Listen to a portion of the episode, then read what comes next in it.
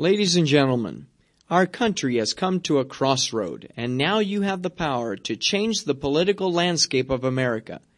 As I have said time and time again, if you elect me to be your face in Congress, there are several things I will do to ensure that your needs are met day in and day out across this land.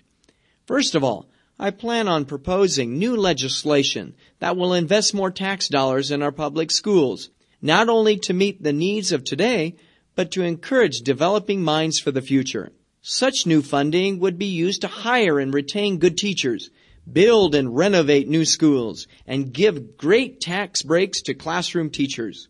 To accomplish this, I'm proposing no new tax increases, but rather a rechanneling of our existing tax revenue to meet these demands. Now the incumbent and his staff have been talking about this for years with little progress.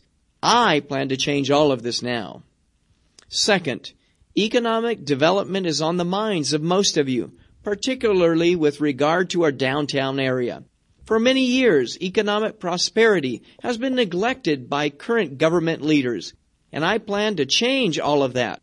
I'm proposing a new city center revitalization project that would promote new businesses, new residential areas, and new open green areas to bring people back to the heart of our city.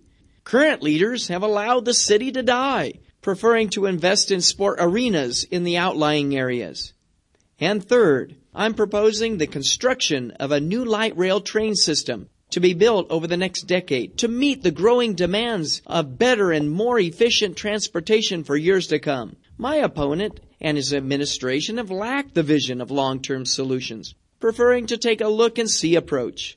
Such a short-sighted stance fails to consider the needs of future generations, our children and our grandchildren. My generation doesn't want to be remembered for a road we build today, but for a more visionary transportation system for our future.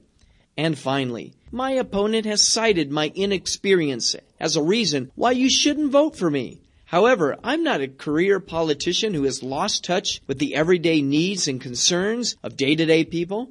My work as an educator and business owner has given me a unique perspective on the pains and challenges you face.